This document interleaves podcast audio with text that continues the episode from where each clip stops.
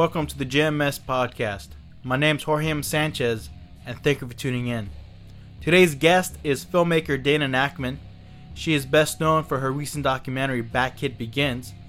I had a chance to catch the film uh, not too long ago at CineQuest, and uh, it's one of those films that's very heartwarming. And when you walk out of it, you feel really good about yourself, and in some ways, you even feel good about society in general.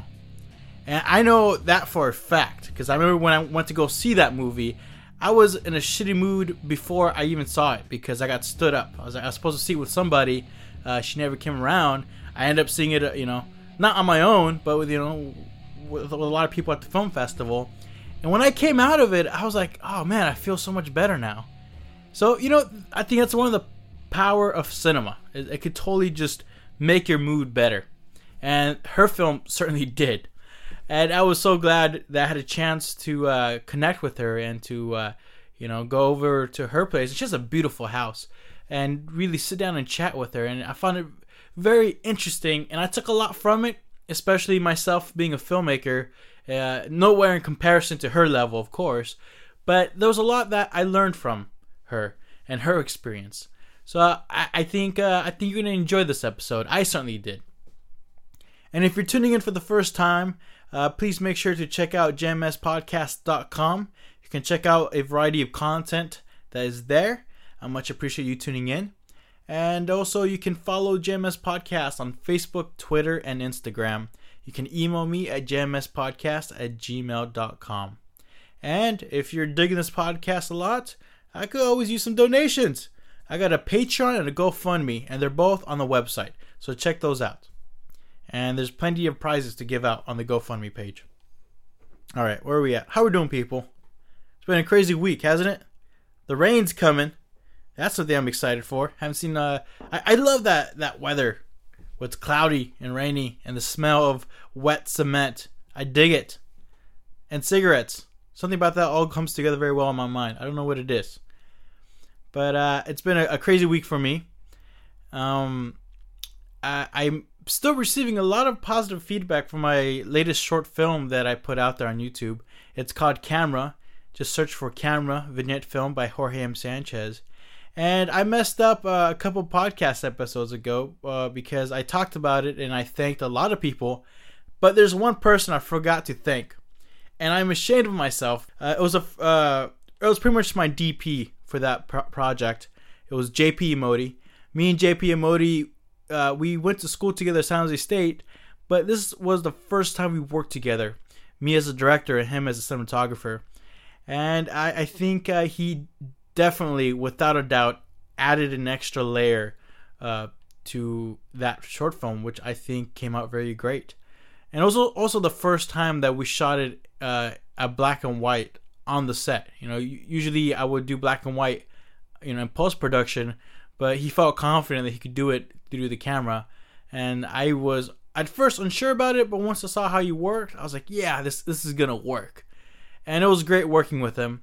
So JP Modi, thank you so much. Uh, this guy is truly talented. I mean, this guy has already won a cinematography award uh, at, at an academic level. So uh, it's been nothing but a privilege to work with him on that specific short film and hopefully on, uh, on, on some more others coming coming soon. And other news, uh, I'm kind of late on the train, but I started watching The Office. Yeah, I know I'm super late. Like it came out like what 2008? I don't remember. But uh, I'm just catching. I'm binge watching it on Netflix now. I had to start at the very beginning, so I started at the uh, British version of The Office with uh, Ricky Gervais, and I, I enjoyed it very much. But I gotta admit, I'm like halfway through the American version. I'm kind of enjoying it a bit more than the British one, which is uh, pretty rare. Uh, I tend to like uh, the British uh, original works first as opposed to the remakes. Um, so anyway, The Office. I, am digging it. I really am. I, I'm kind of hitting myself over the head. It's like, how come I didn't get into it before? All right, enough of that. Enough of me jibber jabbering. Let's go on with our conversation with Dana Nachman.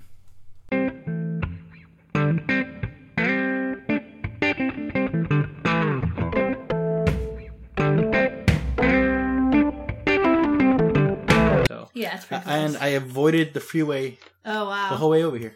yeah. So that's a first for me. Yeah. Nice. But uh, is it Nachman? Nachman. Yeah. Do you say Dana Nachman? Or do you say Yep. do you pronounce it differently? Yep. Dana Nachman. Yeah. I have a bad habit of messing up people's Uh, names. that's okay. Yeah, yeah. But uh, thank you again for for talking to me. uh, and uh, before we get to to uh, your your recent film, Bat Kid, uh, I like kind of like to get know more, more about you and where you came from. And it seems like before you got into filmmaking, you went in you were in journalism, Yes. correct? H- how did that come about?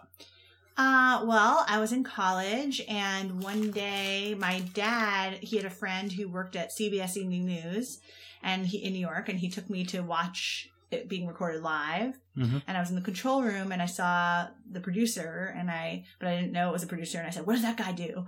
And they told me, "Oh, he's a producer," and I was like, "I want to be that guy," because he was kind of calling the shots and and you know saying which talking to the anchor you know Yeah. in their ear. And um so that started that. And so i started getting internships. And that was in New York, or that was in new york. I went to college in connecticut. What Um, college did you go to? trinity college in hartford connecticut it's a small liberal, liberal arts college um, and i started doing internships at the cbs station in um, hartford connecticut Mhm. uh, and i did that for two years almost i mean all the rest of college it's really kind of all i cared about What kind of stuff we were you doing there? Were you like a PA? yeah, I yeah. was a PA. Um, what did I do? I, I actually wrote a 30 second PSA that then was on TV, and I was like, couldn't believe it. And I was really proud of it. I, I directed it really. What was the PSA on? It was on um, domestic violence to teenagers.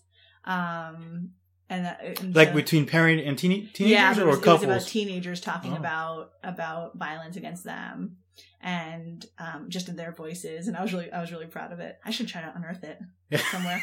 Yeah. Thirty seconds.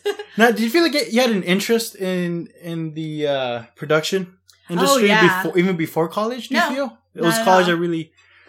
Uh, Yeah, no, not at That's all. That's okay. we have our water coming in. The wa- our water came in. yes. Thank you. Thank you, sir, from our nine year old water person.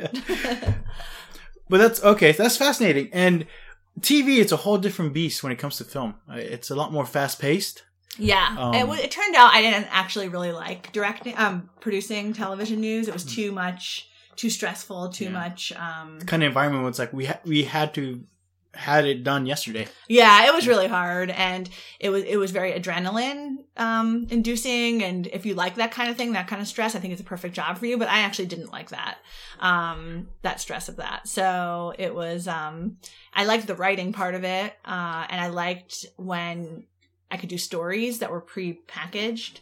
Um, What do you mean by that? so the um if you're gonna you know if you write you write a story for the news you um you it's basically like directing little documentaries you know you put the you, you interview people and you write write about it and Mhm. you then then you give it to the anchors to put voiceover on and you go out with the photographers and shoot the pictures and then you put it all together they're usually about thir- 90 seconds to three minutes so i liked do- doing that but it wasn't being in charge of the whole show is what i didn't like you know and that was more kind of you logistical Yeah. less creative and more logistical.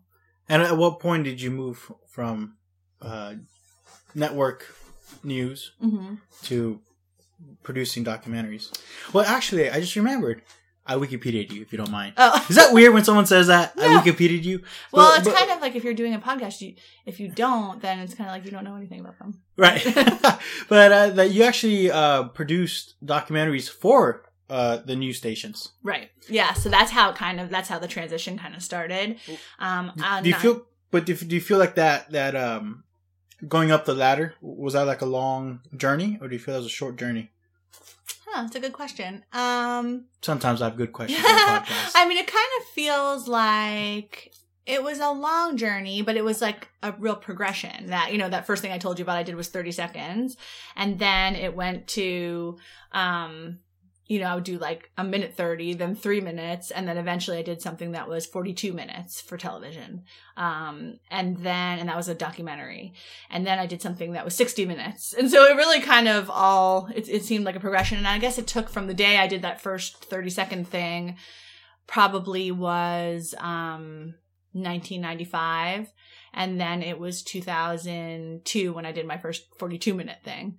oh, wow. So however long that is. Do you feel like the, the news environment or the, the industry changed from that time, from '94 to 2000? yeah, definitely. How I mean, I think, um, and even after that, it changed a lot worse. Even like I think by 2000, Oh, it got worse. Yeah.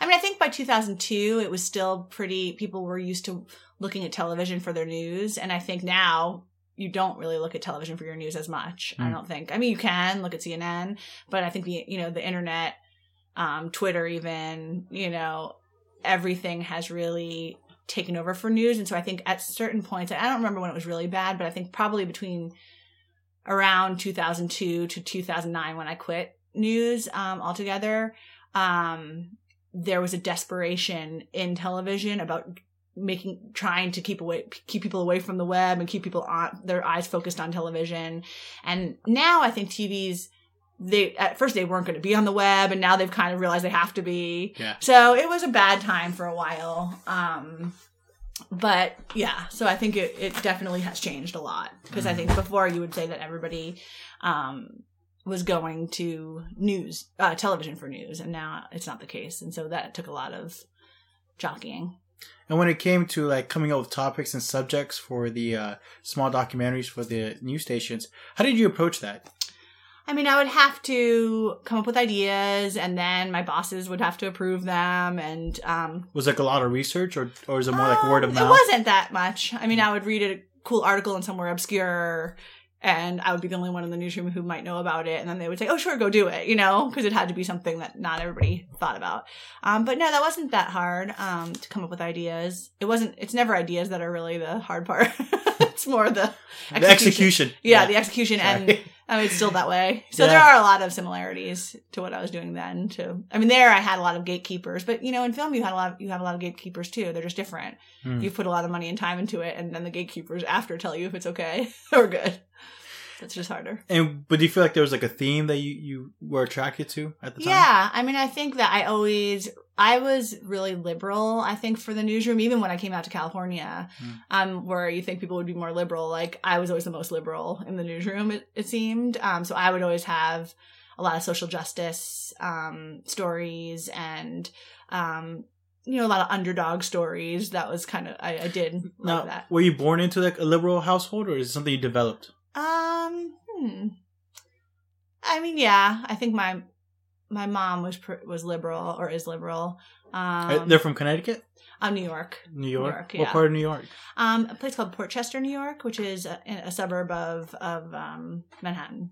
That's cool. Yeah, Wow. So Um, you, you really were like in it, like yeah, the big city. yeah, yeah. Well, I grew up like kind of like here in the South Bay too, San Francisco. That's kind of similar to how I Oh. how I grew up. What were Yeah. what was your family doing? Like, Um, my dad um, owned a small um, textiles company. He was like a middleman between um, a mill that made made um, a fabric and the dyers, and then would sell it to the manufacturers. Like now, I think those jobs are all in China. They're not here anymore. that's pretty cool. Um, yeah, my mom. Um, and this was like back in the seventies, right? Or 80s? um, yeah, yeah. In the eighties was mostly when he Yeah.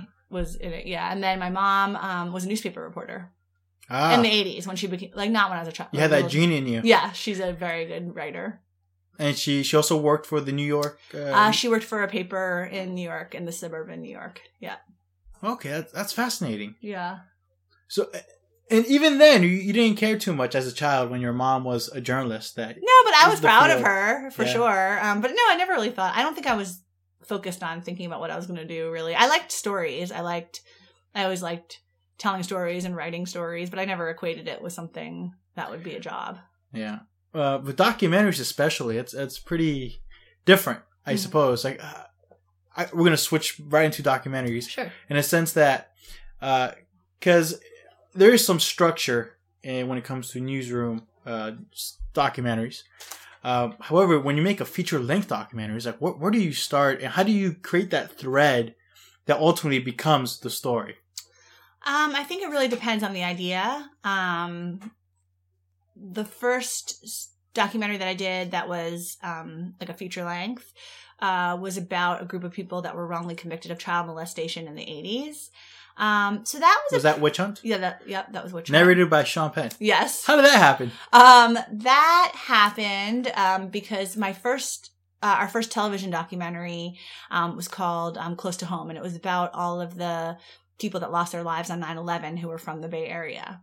And in that, we met a, an awesome guy who remains a friend to this day named Jack Grandcolas, and his wife Lauren died on the flight that was bound for San Francisco and we've been, remained friends with him for a long time. And um, a few years after we had met him, we were working on Witch Hunt, and, and you know we told him. He said, "Oh, what are you guys working on?" We told him. And he said, "Oh, my friend Sean might be interested in that." And we said, "Sean who?" And he said, "Sean Penn." And we were laughing, like, "Of course, Sean Penn's going to be interested in our little film." Yeah. And for about two years, he would every time we saw him he would say how's the project? Sean's interested. I saw a glimmer in his eye. And and we said oh yeah right but we needed a narrator.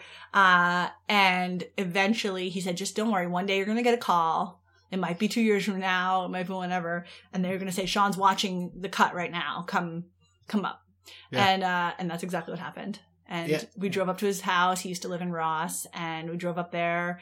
And uh he he came out in the driveway and he said i'm sorry you've came all this way. And we are like oh and our hearts kind of fell you know?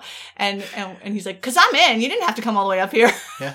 so Yeah. yeah. Well, did you feel like you had to change the the script, the the narration No. script at all? he uh did it word for word which was funny because i had worked with a lot of anchors in my time who would change every little word. And they'd say oh this isn't right. This isn't right. And then sean penn comes in and does it exactly the way i wrote like literally i don't think he changed. Could be the training of actors, you know. yeah he did he just didn't change Make do word. with the material you have. Yeah, he was amazing. And then I think he narrated um, our third film also. And I remember in that one, there was like one line that he just, he like, it was something really small, like he wanted to say the instead of and or something like that, like really small. And he's like, do you mind if I change this? no, go ahead. It's all good. yeah. but Witch Hunt was your first?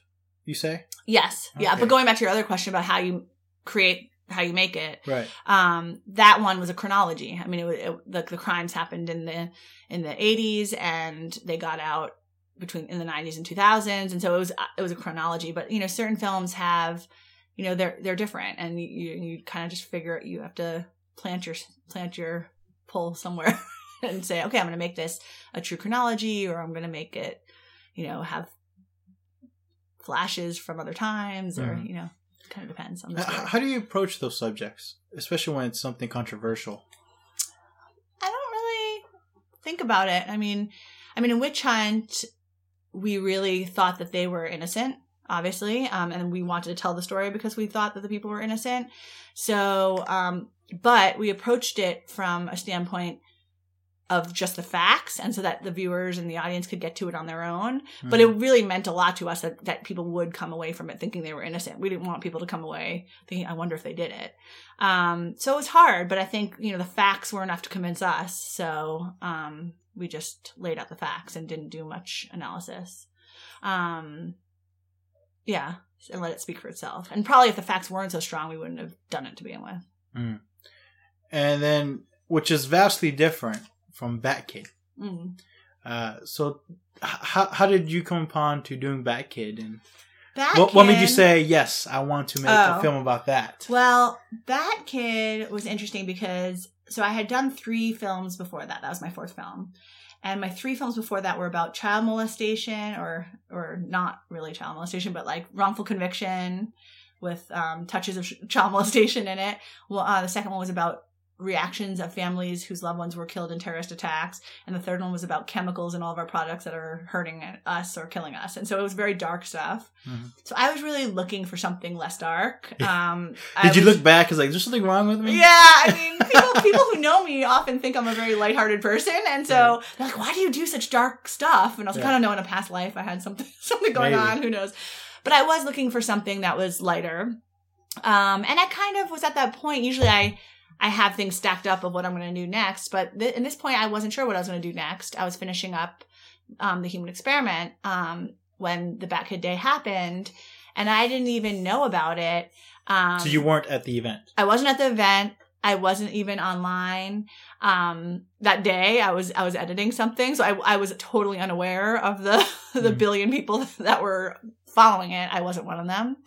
And then it was the next day that, um, I was on a phone call with a bunch of kind of middle-aged men and they were all talking about it and i was like why are these guys all talking about this and i googled it and i was like oh wow i missed a big thing yesterday Is, is it interesting that you're on a phone call with a bunch of middle-aged men? What's that about? no i usually am like just with you know Just- uh, It's like old school chat room. no it was just Chat something, roulette? something about um like the film it was just a business call Okay. Um, and so, um, so it was then that I, you know, I heard about it and I, got, I was thinking, I was like, God, what a great documentary that would have been, but somebody has to be doing it.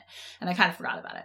And then a week later, a week or so later, my um, friend who I used to job share with at NBC, she called and we were chatting. I said, "What are you working on?" And she said, "Oh, I'm trying to get an interview with the Bat Kid." And I was like, "Oh, that would be such a great documentary." And she's like, "Oh, well, I'm calling them right after we hang up. Do you want me to just a- ask them if they're interested?"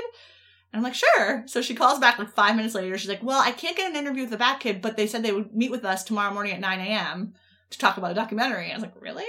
So we go over to Make a Wish at nine o'clock the next morning, and we 100% hit it off with uh, Patricia Wilson and Jen Wilson. Not they're not related to each other, but it, Patricia was the CEO of Make a Wish, and Jen was the PR person.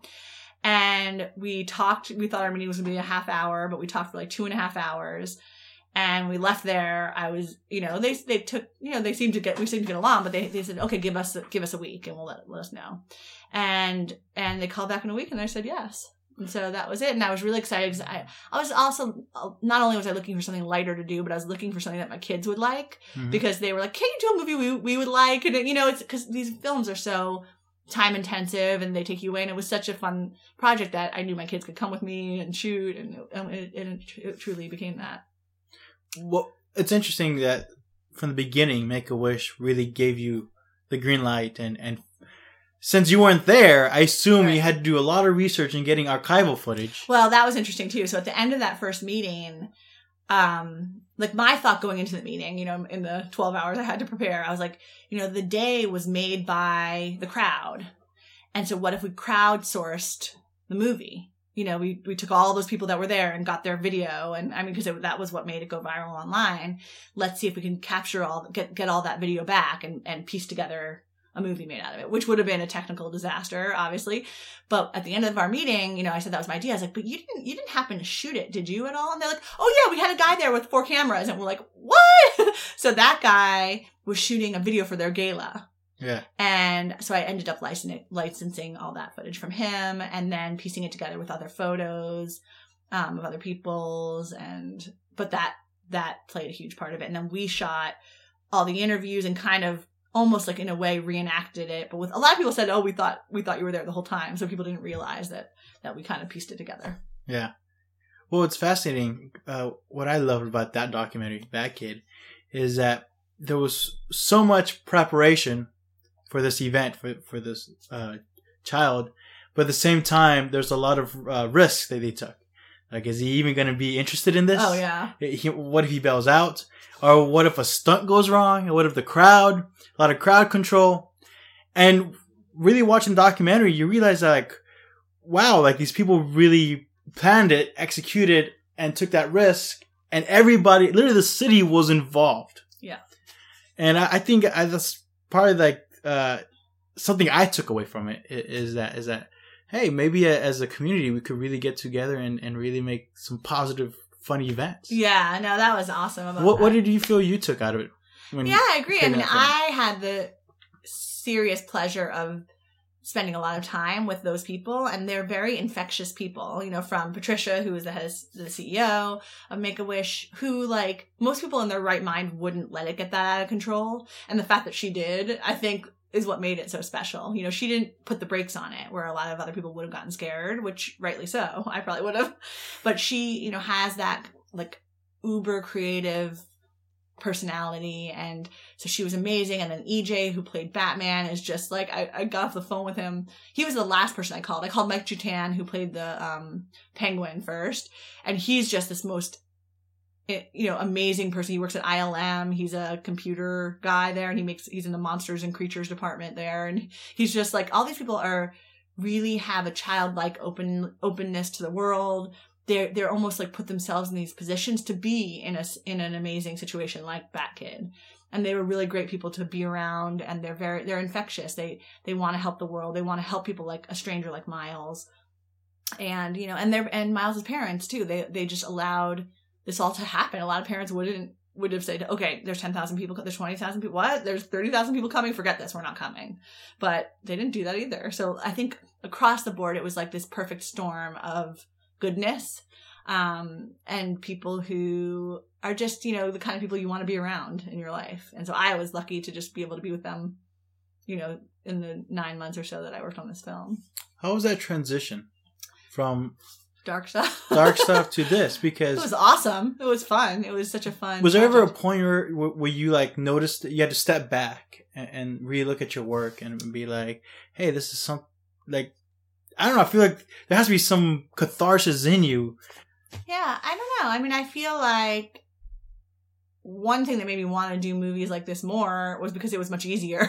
I mean, it's much easier to get people to want to support it, uh, to get into festivals, to get you know just the the nuts and bolts of it made it easier. I think it's easier to handle. What kind of films? t- the the the lighter the lighter films. ones? I, I mean, I only did one so far, Yeah. um, but it seemed just all across the board easier. You know what I mean? Like you Right. weren't like especially the one I did before Bat Kid was super hard, and I think that was why probably I needed a break because it was about um, the chemicals in all of our in all of our um, products that are hurting us, and you know I really believe in that issue, but it was such an uphill battle to get the film made and to get the money to make the film and to get it into festivals and to get it bought. Like it was just constantly an uphill battle because I think it's an issue that it's not totally there yet in the in the public consciousness. And so, you know, to be on that front lines of trying to push this rock up the hill with the issue, it was really hard.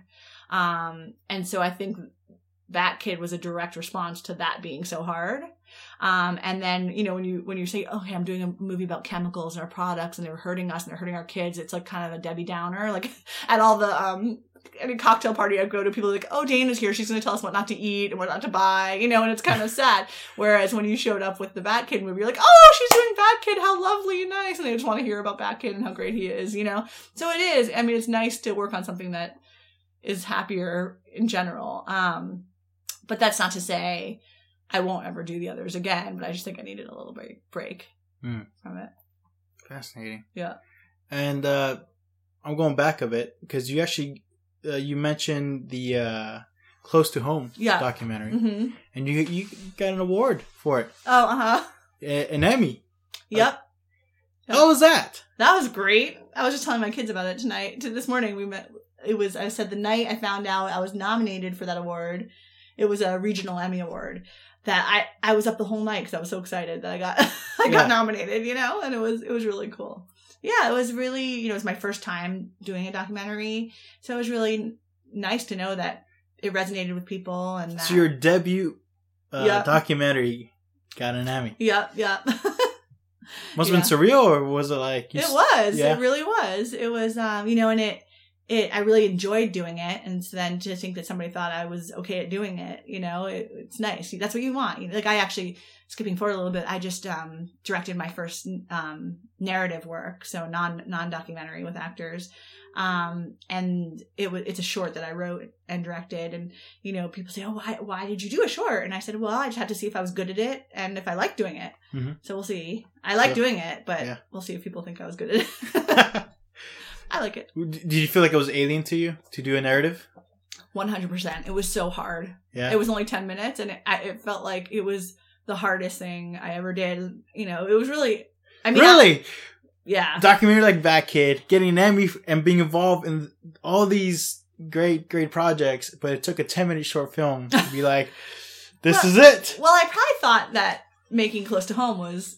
I mean, I remember I never thought I could make close to home too, but like that was in 2002. So you know, fast forward what 14 years, and I shot it in LA, and you know, my, at the you know the days. I think news really did prepare me for that because the days are very long. I mean, the Mhm. shootings get was seven to seven, so I would get to the set at you know five thirty or six, um, and I'd get home at nine. So they're very long hours, and that was something I was very used to with my news career.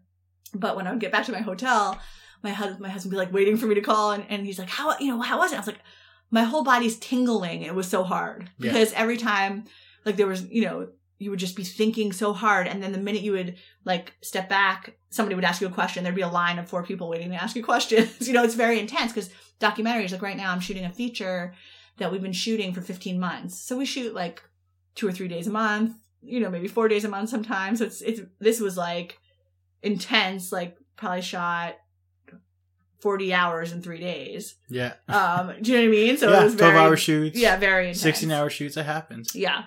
That's why craft is so important. Yeah. But it was, it was so much fun. Mm. Yeah. But hard. So I'm fascinated now. Uh, what, because did, I'm interested how, that process was you. All right. Now to write a narrative. Yeah. The writing wasn't as hard. No? I mean, yeah, it was. I mean, it was pretty funny. Like I wrote, I wrote it. It was twelve pages. I wrote it in like pretty much one weekend, and then I tweaked it, and then I took a master screenwriting class for women at Mill Valley Film Festival. They put it on this spring. Who was running it? Um, Mill Valley Film Festival. Uh, I mean, the teacher. Who was Um, Janine. I don't know how to pronounce her last name. Let's call her Janine. Janine? Okay. Linout. I don't know how to pronounce that. Um, but what are some things you took out of that class? Well, it was interesting because it was a workshop format. So I was the only one who had a short. So everybody else's were like 120 pages, 100 pages. I had my 12 page short that like, so over the, I don't know, eight weeks, I would tweak it to like very, it was in a very refined phase by the time, you know, but where everybody else was kind of like back to the drawing board because they were, so, you know, one, one person had 130, 140 pages. They had to like Wow. take it down, you know? So mine, I was constantly honing in on this 12 pages. So it was really great for me, um, in a lot of ways. Um, I haven't done a true analysis of how much changed from beginning, you know, from November when I first wrote it to I shot it on August 28th. So I like hemmed and hawed with it for all those months. Well, how many drafts have you had since? Um, gosh, dozens. Yeah, then that says it all right there. Yeah. Which is a good sign. But For yeah. me, I always tell Yeah. young filmmakers always edit your drafts. Oh yeah, yeah. I mean, it was edited quite a bit. I mean, but like, it, I I do want to go back and look. And then the crazy part for me, though, one of the big learning things was after I had spent so much time writing it and rewriting it. Then really, I mean, there was lines we just were throwing out in the shoot, Mhm. and it's like Then that all that, you know. And then one of the actors didn't want to say one of the words, and then I gave I I really wanted that word, so I gave, it was a Yiddish word, and I gave it to another actor. it was just like, and then you know there was another joke I had in there that um logistically just couldn't work, and so we didn't want to lose the whole trans. It was like transition between scenes. We had, I mean, we had to do a lot of doctoring on set too.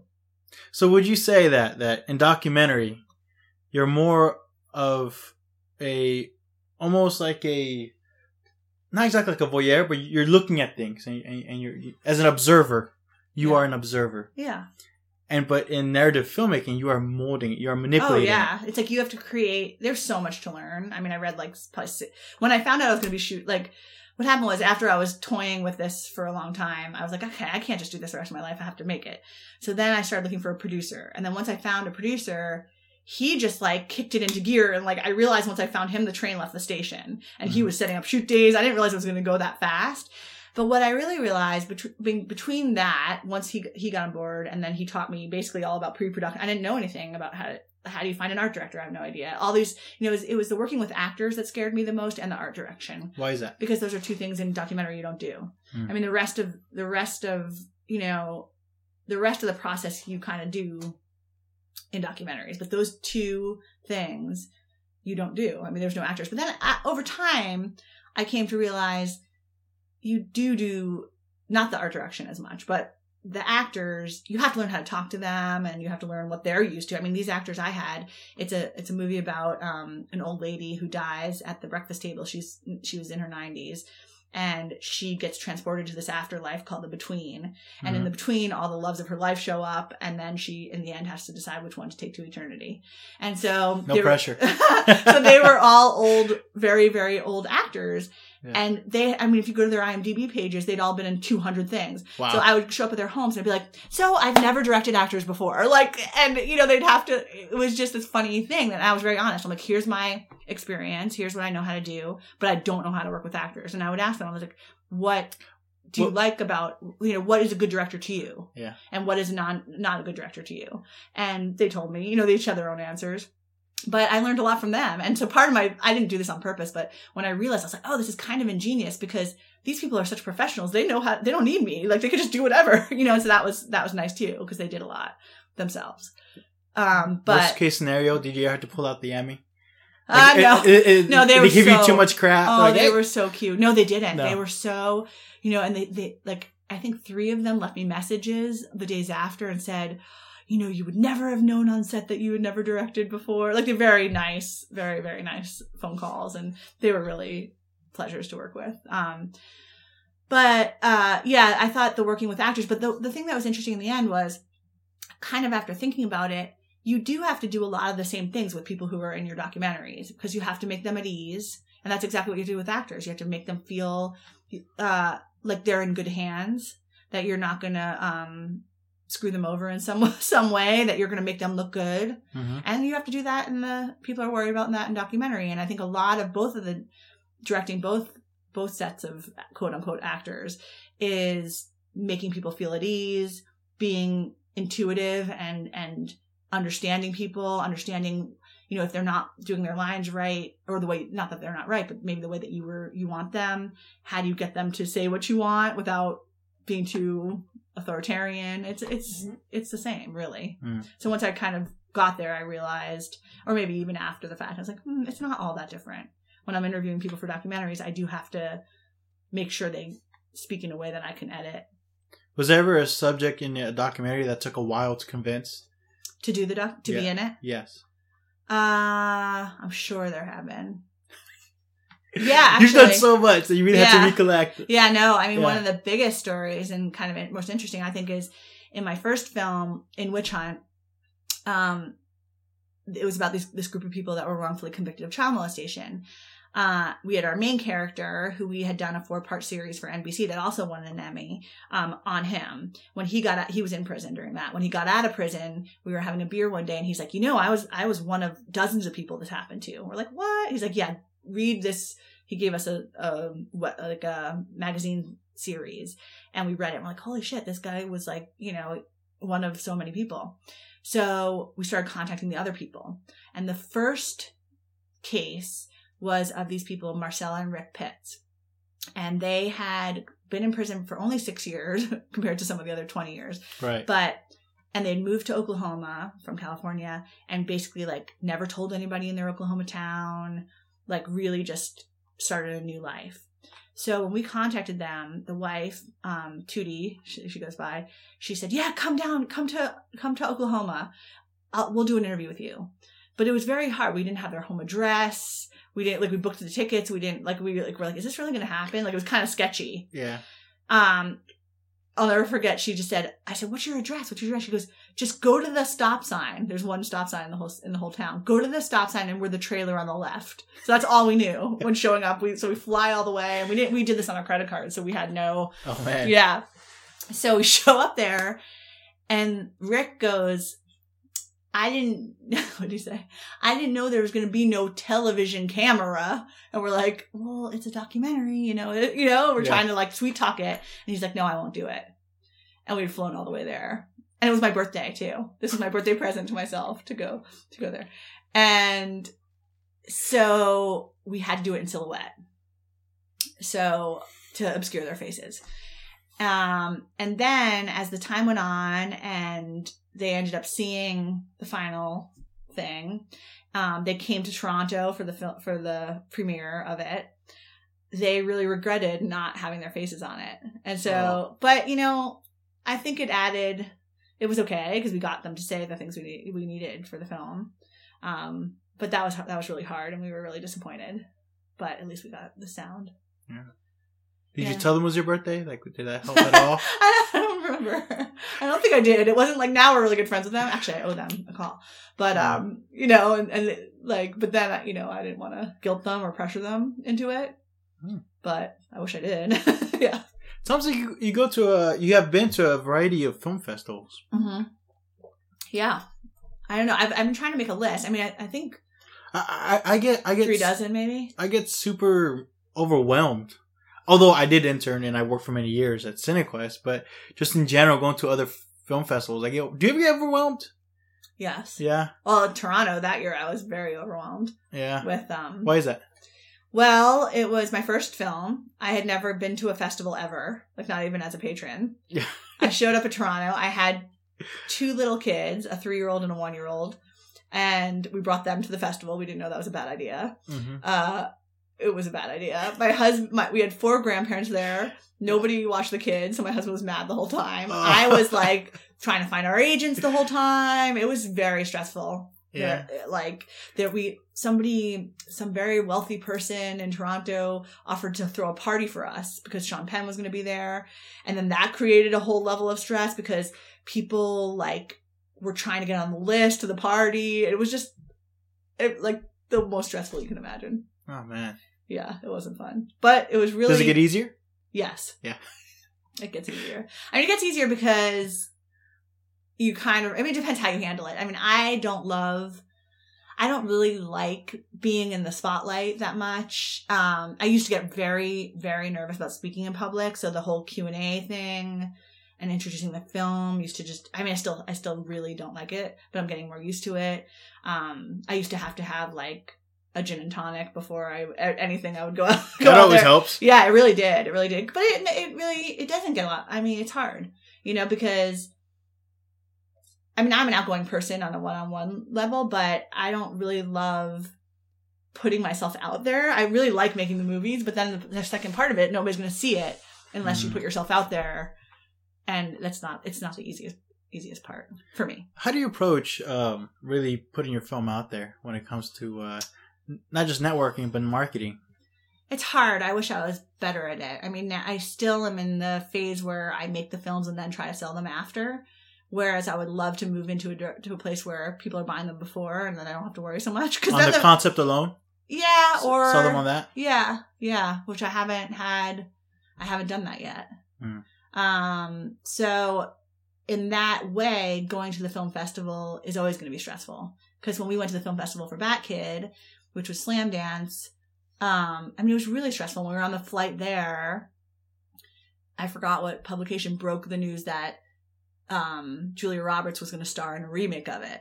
So then when I got off the plane in, in Utah, like every all like my Did you know about devices, this? I knew about it, but I didn't Yeah. like I didn't know it was going to go public right then. You know, It was on Wikipedia when I researched. yeah, I know. I mean, but that this was as it was happening, and then Yeah. my phone was blowing up and everything. And it's like kind of like it's all kind of this glossy, which is exciting and amazing. Right. But really, I needed to sell the documentary, so everything's so you know it's it's kind of this weird awkward position where you're like, okay, nobody had ever seen it yet. Yeah. I mean, we still had to premiere it. What if nobody liked it? Like, we can't disappoint them now. Julia Right, Roberts I is mean, involved. It was kind of crazy. So like, there's a lot of stuff like that that's a little crazy, you know. yeah. Um, but it's hard, you know, and, and I think making the films, you put a big leap of faith out there and you're like, I hope somebody buys it. Mhm. I hope I, you know, with my first films, it was all about our own money. Um, my partner Don and I, we would put it on our credit cards and then hope we could pay them back and hope that, you know, and we did with Witch Hunt. Mm. And then we made money on that. So we, we made Love, Hate, Love. I mean, it's like this passion thing that you keep doing And where is the money? Is it getting distributor? to pay. You mean, what does it cost? Yeah. Um, so for back, I mean, for Witch Hunt, it really wasn't that expensive, but at the end, it gets a little pricey where you have to do, you know, if you're going to go festival, you have to do sound, sound mixing and color correction. Most of everything else, if you can shoot, you can do it on your own. It's cheap. You don't, it's not much. I mean, maybe some, some flying places, you know, but you can do it pretty cheap. But at the end, you have to pay for insurance and post production costs. And I mean, you could do it for probably thirty thousand dollars, but it's thirty thousand dollars, you know. And I guess you don't have to do that until you get into a good festival. You can kind of, but you know, but nowadays things are getting so competitive. I mean, for the last ten, all the years I've been in it, it's been very competitive. That if you're going to give something to a festival like Sundance or Tribeca, you know, if it's not mixed and and color corrected and it doesn't look good, like they're comparing it to ones that do. Yeah. So that's the rub. It's like, do you spend the money and hope, or take a? It's risk. It's all risk. Man. It's hard. Yeah. Right. Yeah. It's stressful. Yeah. Now you mentioned that you taking that master class in um, Mills Valley, and it was uh, women and film. yeah. What's your take on that? In, in That's an interesting issue. I mean, I know they're not. I don't know what the percent percentage is exactly. Is it seven percent? too low, way yeah, low. seven percent. I think of Yeah. directors are women.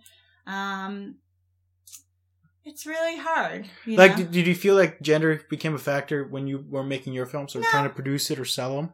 I don't think so. Um, I mean, I'm kind of just obviously the kind of person just doing what I'm doing and, and you know, and continue to Um, Maybe that's something you picked up from TV. Yeah. Like you have no time to that- really think about. no, and that was really hard. I remember my first when I was an intern, um, my first jobs. People are like, "Oh, it's so competitive, you'll never get a job," and that was that was the type of thing that I really um, wanted to. Um, it made me want it more. You know, when people said you couldn't do it, that's what I, I want to do it more. Um, and so with this, I mean, I think what happens is, and I haven't had this experience personally, but I can imagine like, you know, I've heard a lot of times like there's interviews with Steven Spielberg and he says, "Oh, I, you know, there's I forgot, you know, which which directors, you know, he reminded me of me when I was young, and so that's why I hired him, you know, or that's why I related to him." And that's I think a very natural thing. Most likely J.J. Abrams. Yeah, that's what it was. It was exactly right. Yeah, I was like, what was I reading? But like things I've heard that over and over with different directors, but I think it makes total sense Mhm. that you you know you look at your yourself in your in your 50s or 60s and you're like oh that that's what i was like this whippersnapper when i was you know 20 or 18 or whatever.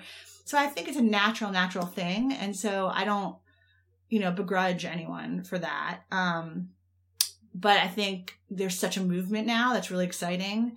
Um and what one thing i i would like to see more of is that especially when there's women themed movies that there's more women behind the camera you know it's one thing if you're if, if you know like like i don't like it want to think of when the, the themes are women you know women's issues and that men are making those movies I'm like Yeah. why can't women make their movies about their own voice you know and that's what really i would like to see more of Yeah. you know Especially in the Um, writing too. I- I yeah. feel- Right, right. But I think it's also for I mean, it's not just women, it's for minorities of all kinds. It's like, you know, it's it's it's it's just it has it should be more more um diverse, I mean in general. But I I can't say I've I don't think anything's held me back except for that I've started in one career and kind of moved into the other. And we'll see. I mean, I I think it's much harder in the narrative world and if I move in that direction, maybe it'll get harder. I don't know. I think there are more documentary directors that are women. Mm. I don't know why. Maybe because the budgets are less. Uh, uh, weird, random question. Yeah. But the more I talk to you, I really want to know is who, who are your inspirations before and after film became a factor in your life? Gosh, I should have a good answer for that. Any answer works. I don't know. I mean, I, I mean, I guess my parents really are. I mean, they really, um, they have great work work ethics. My parents, and I think that's something like. I don't know if I'm good at filmmaking or if I was good at journalism or anything, but I know I work really hard. I feel. Did your mom ever try to get in when you started out in journalism? Did she ever try to, you know, try to teach you the No. ropes? No, she was very. I mean, I think I'm more controlling as a mother, and I, I would love my kids to be in film, and I'm constantly trying to get them to come with me and do things, and you know, I mean, the whole reason I did Bat Kid was to have them involved. Um, but no, my mom didn't do that. But I, you know, I really think that I'm an only child. Um, my I was the only granddaughter for 10, 12 years on both sides, so I think like everybody had a lot of. I was everybody with a lot of eggs in my basket. you Yeah. know, I mean, people in our family made me feel like I could do anything. And I think that is really all kids need is I mean, being in film I think is a crazy career. I mean, it's really hard to make it in film. Um and you know, when I get really frustrated in it, which I I can from time to time, you know, my husband will be like, "Of course it's hard because if not everybody would do it because it's so great when it's great." And I'm like, Yeah. "You're right, you're right," you know, because w- when it's hard, it's like you feel like you're alone on an island you know, I think especially living like we all live. This is a, a South Bay um, podcast that you know.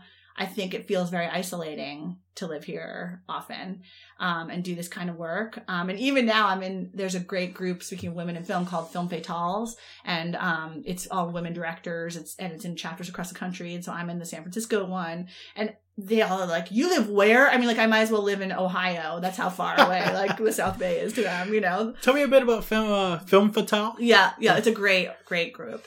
Um, we meet once a month. Um, there are chapters all over the world now.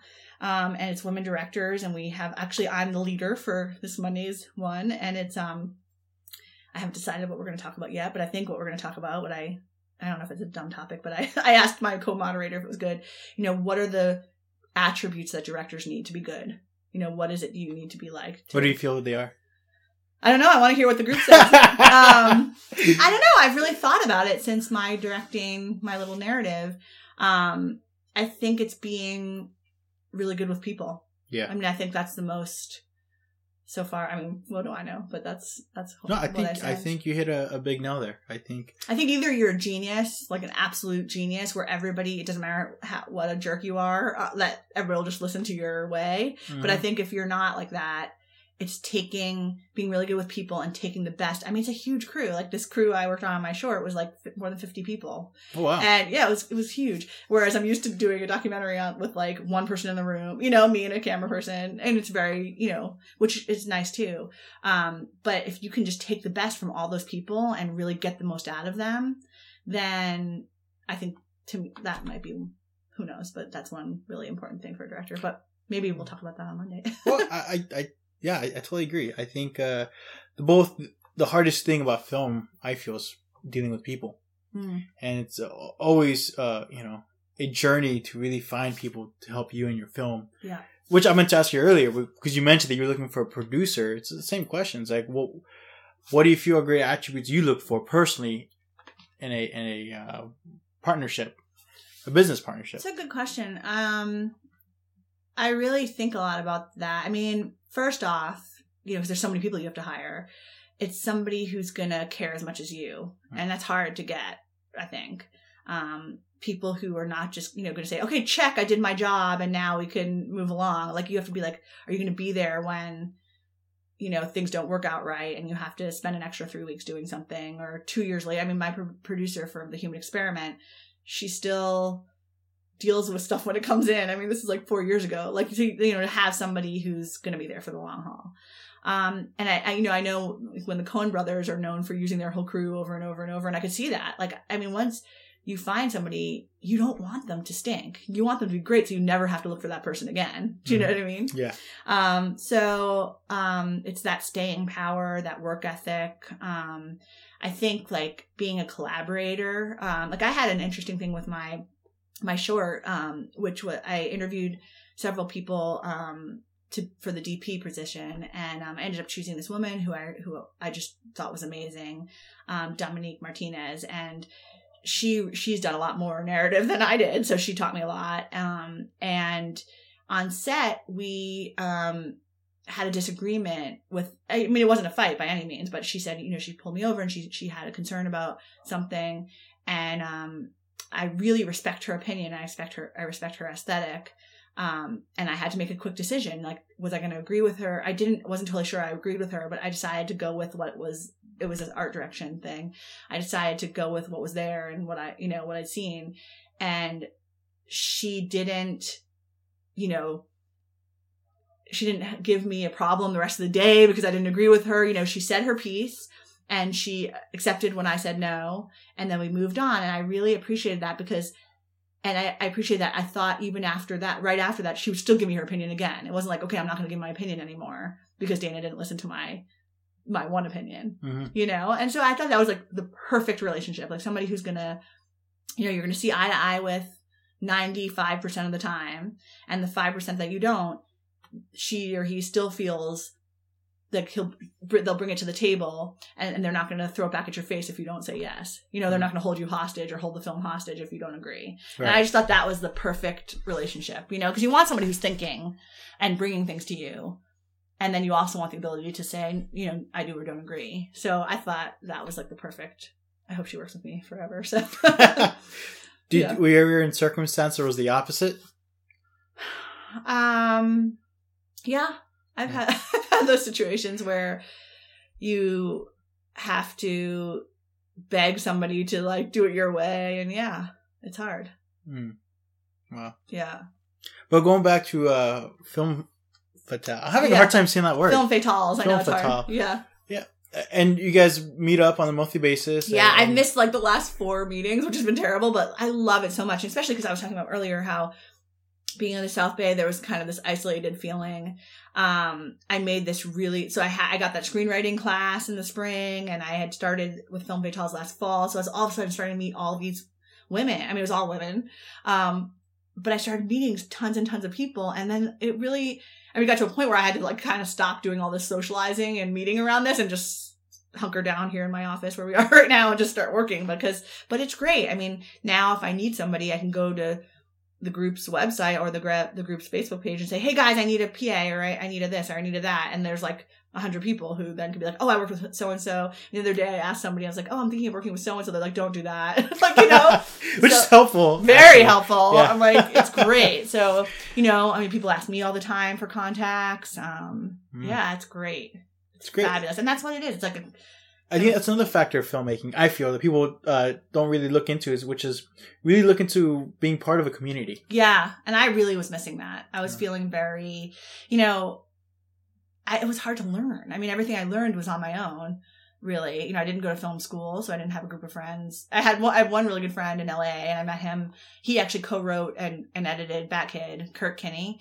Uh, he's from the South Bay. You Hmm. should interview him Oh, when I he would comes love up. to. He lives in LA now, but when he Oh. comes up, you should definitely interview him. He's a he just inter- he just directed um, an episode of The Blacklist. Wow. Uh, yeah, he's gonna come up. I'll, I'll get you in contact with him.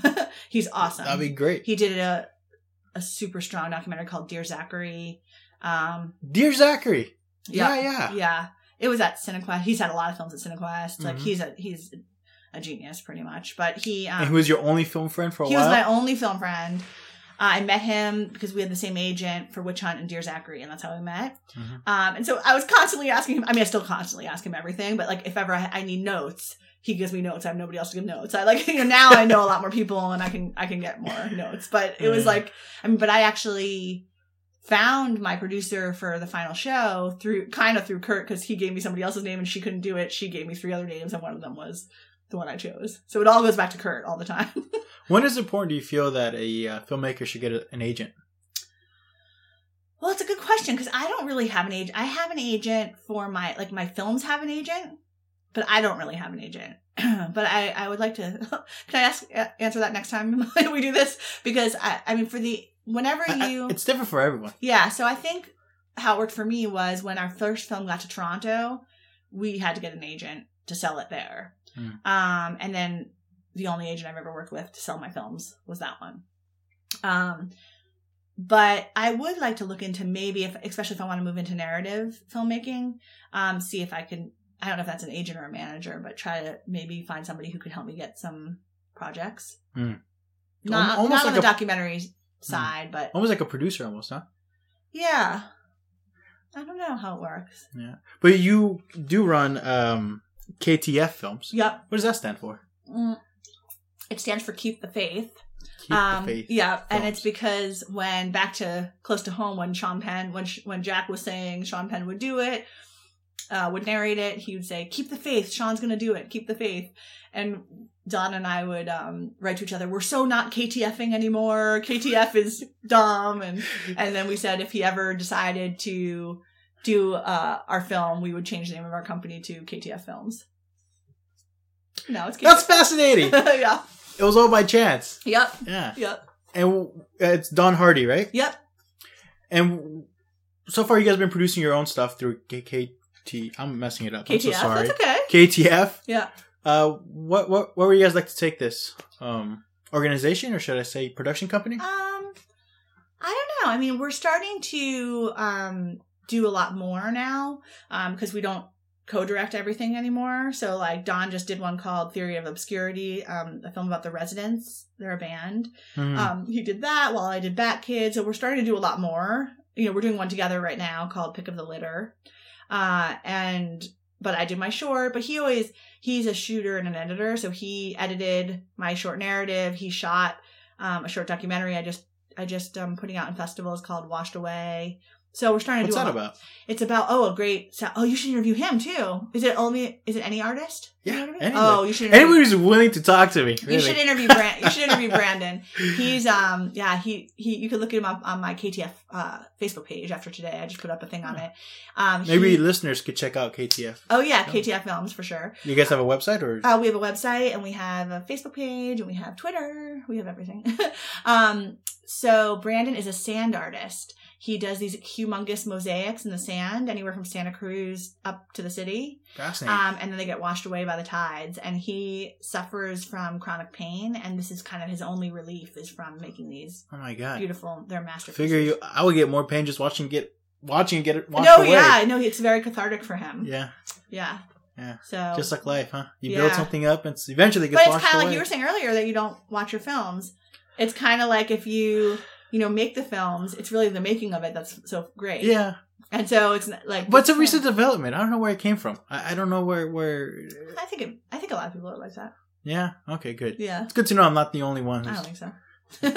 I, I find solace in that. hmm But uh, we are reaching the hour mark pretty soon, Oh right. and and uh, and is that what the documentary is about? Washed away. yeah, It's about the sand artist. yeah. Fascinating. Brandon. When are you expecting to put that out? Um, well, just played. Um, it's just starting to play festivals now. It just played at the Mill Valley Film Festival, and it's playing at um, Doc NYC in New York um, on November fourteenth. It played at the Boston Globe Film Festival um, on October second. So it's just starting to go to festivals. Hmm. Mm-hmm. Now, usually the last question I asked uh, my guests Mm-hmm. uh, is a, re- a self-reflecting one. Hmm.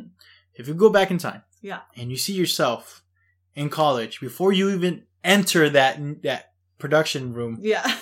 uh, that TV news station, yeah. what's some advice you would give yourself? I mean, my knee jerk is skip over television and just go straight to film. So then I could have been like Nora Ephron by now. No, but I that's not good advice because I learned how to do a lot of the stuff. Um, I would say I would go back there. I think it wasn't until I was 25 or so, like that. Then I was probably 19, let's say, when that happened. But it wasn't until I was 25 I went to NYU and I studied journalism. Um, I didn't know that. I did, yeah. NYU. Yeah, How was that? awesome. And that was like a, the I'd say was it 25? Maybe I was 23. I don't know. I think I was 25. Yeah. And it was then that I started it was like just this perfect I felt like I was studying something I loved and you know everything was so thought provoking and I you know everything I did was like really single minded into getting good at storytelling really. And everything I did before then was searching for that that that place probably. And I you know in college I didn't really know what I wanted to do and I didn't enjoy much at all. And so I think it's I don't know what the advice is. It's just being open to finding that thing that you love. And and I, I think until then I felt like I wasn't good at anything and I wasn't smart and this and that. And I'm like what wasted time that was? You know mm-hmm. because then I, I was like when I was 25 I was like wow I'm good at this. And I'm you know I I like to do this. And and it gave me a goal in mind. And that was at NYU so I think not to be so hard on yourself and maybe then that would be that would be my It's probably the hardest part. yeah. And I'm still, I'm exceedingly hard on myself, but at least it's all in an effort to make better films. And, you know, it's, not, I don't, uh, and maybe that's something of just being young and being, getting older is like knowing that you could just be okay with yourself and, you know, you don't care what other people think. You just care what you think. Right. Of course, you do care what other people think, you know, when your films come out. you're watching your films. So you yeah. a You do. Yeah, Yeah. But I don't know. That wasn't a very good answer, but No, that's great. That's uh, Yeah. I thought it was a great answer. I took a lot from it. thank you. Yeah. Okay. And now, now it just popped in my head. It's, it's that journey you went through, you know, from from 19 to 25 to, and then you finally made your first close to home documentary. hmm Um, it was that the first time you seen one of your cre- creations uh, on the big screen. Well, it was on TV and I didn't see it because I was actually in Pennsylvania the night it, it showed because it was the 9-11 anniversary and I was there at the crash site of the plane that was bound for San Francisco. Yeah. And I was, Was Work- it Flight 93? yeah, and I was working there. So I didn't even see it the night it went on. What was the first film of yours that you've seen on the big screen? I guess Witch Hunt. Oh, this is a funny story actually. Yeah. First, first screening at Toronto. Are you allowed to curse on this? Yeah, yeah.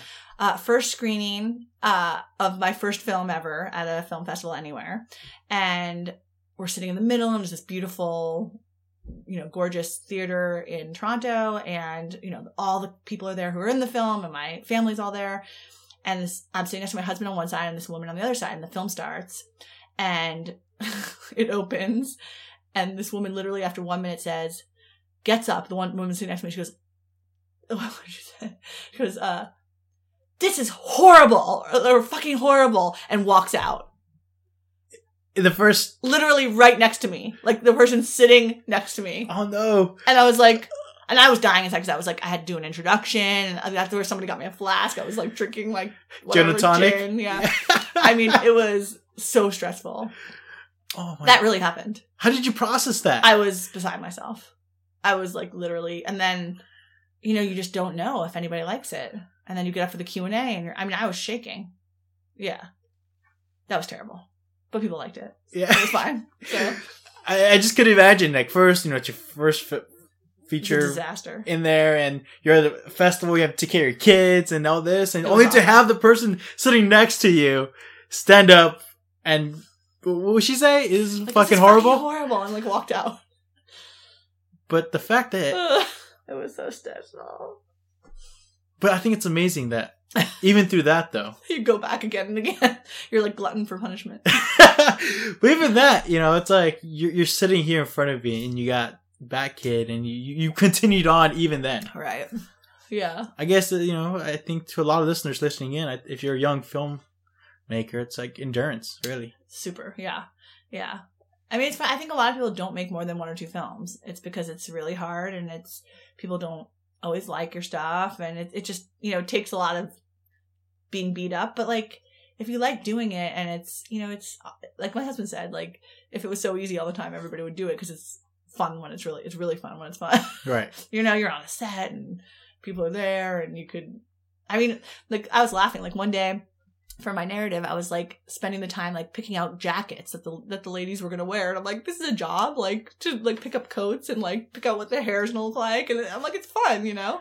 Yeah. So it's not like um working at a factory, you know, and having to do the same thing every day. So you're it's very lucky if you're able to do it, Hmm. but it also comes you have to have a really thick skin and be able to take a lot of. I mean, I that's the one thing I taught my kids. First off, was you have to be able to take rejection. I mean, you're rejected from film festivals. I mean, Bat Kid was rejected from film festivals after it was bought by Warner Brothers. You on, know, what, on what basis do you feel that was? no idea. You just don't know why people. You know, you just don't know. Um, and you can't like you'll drive yourself crazy if you, you know, there, there's it's so competitive. I mean, one day they could just be looking for something you, you can't offer. You know, Yeah. so even the best movies get a lot of rejection. Do you feel it's interesting that there's a sense of uh, competition among filmmaking? I don't. Yeah. You mean among filmmakers? Even then, I mean, because I, I feel like Oh yeah, it's huge competition to get into festivals. Yes, No. but I, you know, I feel like friends that I've had that like have gotten into a festival that I don't get into. It's just they're not look. You know, they're they're not looking for.